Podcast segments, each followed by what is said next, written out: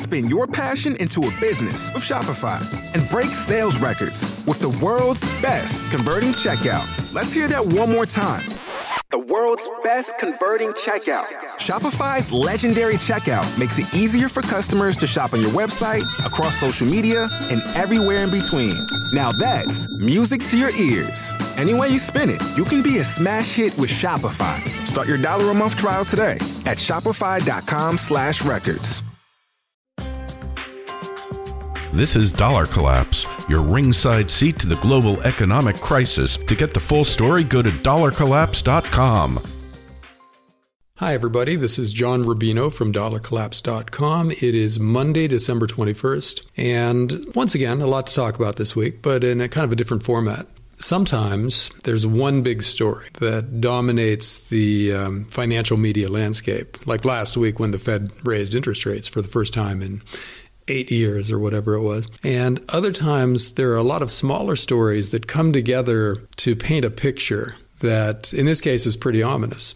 So today we're going to talk about 3 or 4 things that we should all know about and that together give a very scary picture of what's happening in the world. So let's start with that $9 trillion that the emerging market economies borrowed over the past 5 or 6 years. The idea was that because their currencies were relatively strong and the US dollar was relatively weak, they would borrow a lot of US dollars, invest that money in their domestic economies, generate lots of revenue and earnings in their local currency, and then pay back cheap dollars at a nice profit. Well, it didn't work out that way because the dollar promptly turned around and went up dramatically. And that means that a lot of these debts that were taken on are now underwater. In other words, they're not generating enough cash flow to pay off the suddenly much more expensive dollar debt that they'd taken on. And for the past year, people have been saying this was a potential crisis, that a lot of this debt was unmanageable, a lot of these bonds and bank loans were going to default, and that might be the big black swan, the big crisis that hits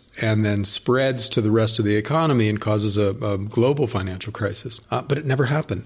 We went really the whole year with everybody saying what a huge crisis this was potentially, and with everybody worried about what was going to happen to this debt, but nothing ever did until Friday when the biggest Mexican construction company defaulted on a piece of its dollar-denominated debt. And it looks like it's got $1.5 trillion or so that's now at risk and that will have to be restructured. This is a fairly big deal for the bondholders and the banks that are on the hook for this debt. Now, if you want to know what the impact on the global economy will be, take this deal, take the Mexican construction company's debt, multiply it by 1,000. That's about how much emerging market dollar-denominated debt there is out there. And since a great deal of it is underwater, we can expect 2016 to be a year in which you have this drumbeat of defaults on the part of emerging market entities that we've never heard of before, but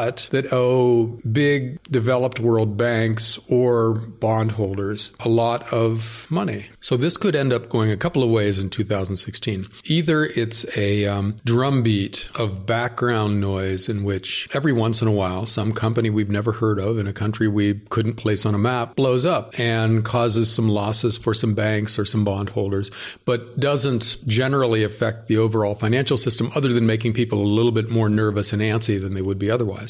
Or it becomes something like subprime mortgages were in 2007, 2008, where it's a problem in a relatively small sector at the periphery that blows up and then metastasizes and spreads to the core and causes a broader financial crisis. I think there's a very good chance that the second is the way this works out because $9 trillion is a lot of money and it's widespread. Lots of banks are on the hook for these loans and lots of pension funds and hedge funds own these bonds. And so problems with one of them will be problems with many. And we'll see, but I think there's a good chance that this is one of the 2 or 3 black swans that we really have to watch out for in 2016. Another interesting thing happened this weekend in Spain, where the country had its national election. As is pretty well known, is a country that borrowed way too much money during the last expansion and wasn't able to pay its debts and had a crisis that was, that came along with Greece and Portugal and everybody in the Eurozone. That's part of the periphery.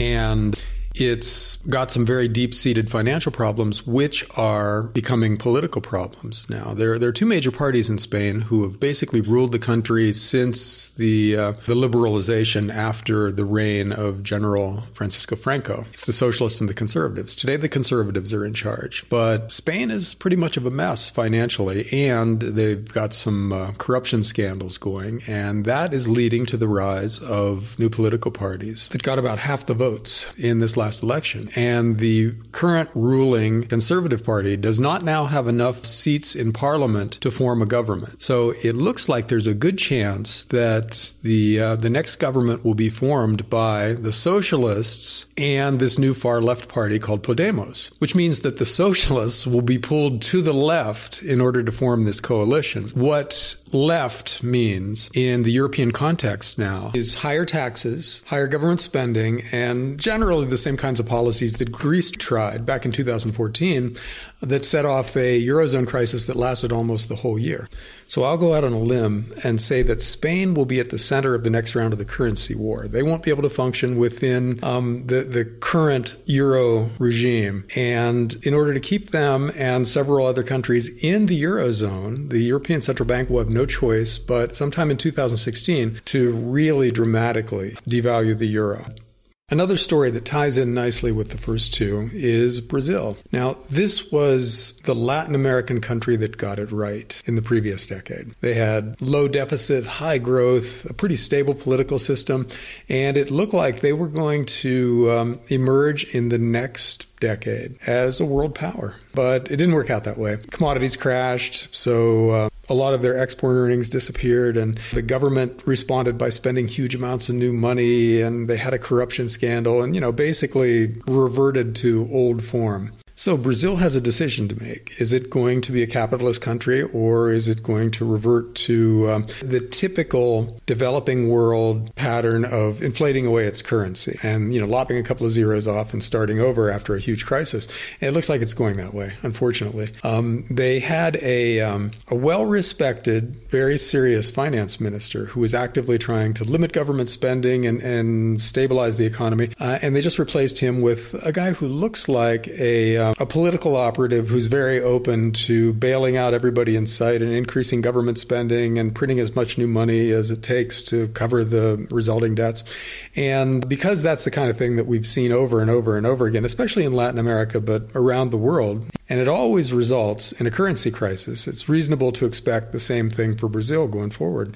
And they're the biggest Latin American economy. So the reason it ties in here is that we're seeing this kind of decision-making process operate around the world, with the end result being that the only choice left for the government and the central bank is aggressive currency devaluation. That's going to be seen by Europe and by big chunks of Latin America and increasingly by Japan and the US and China as the only way out of this mess. So we're going to see wherever it starts, maybe it starts in Europe, maybe it starts in Latin America, maybe it starts with Japan or China. We're going to see a wave of currency devaluations in the next year or two because it's the only way to deal with this much debt that doesn't involve an immediate plunge into a 1930s style depression. Add it all up, and we're looking at a really unstable 2016 in which all this emerging market debt is starting to blow up, and governments are changing and becoming a lot more likely to be willing to try to inflate away their currencies in order to avoid some kind of a debt crisis. And the conclusion is pretty inescapable that this kind of financial instability is going to translate into volatility in the financial markets. We could see stocks spike in the U.S. because so much terrified capital is flowing in and not really caring much about valuations, just wanting to get out of China or Brazil or wherever. Or we could see U.S. stocks just tank because people get worried about corporate earnings and expect bad things in the future and don't want to have their money at risk. In times of uncertainty, there's no real way to know which asset classes are going to do well, except that historically precious metals have done pretty well. The crazier things get, the more attractive things like gold and silver become, because they are basically forms of money historically that can't be created in unlimited quantities by governments. So when governments start messing around with their national currencies, when they start deciding that devaluing their currency really aggressively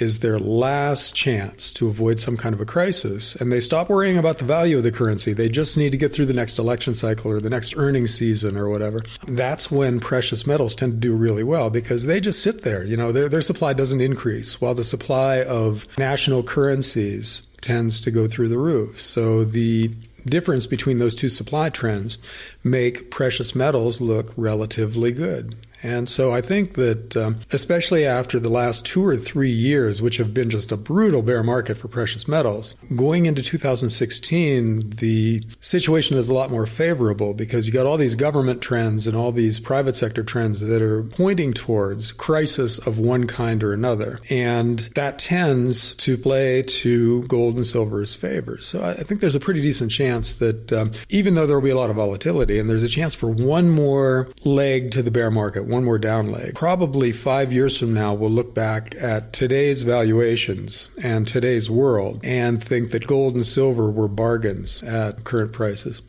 Anyhow, that's all for now. Talk to you next week. Happy holidays. Thanks for listening to Dollar Collapse. For regular info and updates throughout the day, go to dollarcollapse.com. Lucky Land Casino, asking people, what's the weirdest place you've gotten lucky? Lucky? In line at the deli, I guess? Aha, in my dentist's office.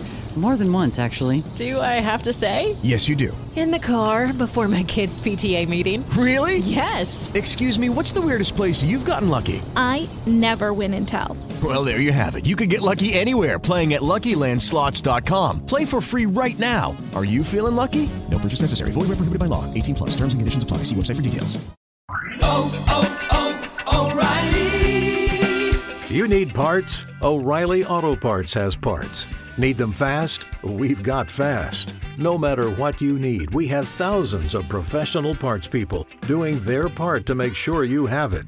Product availability. Just one part that makes O'Reilly stand apart. The professional parts people.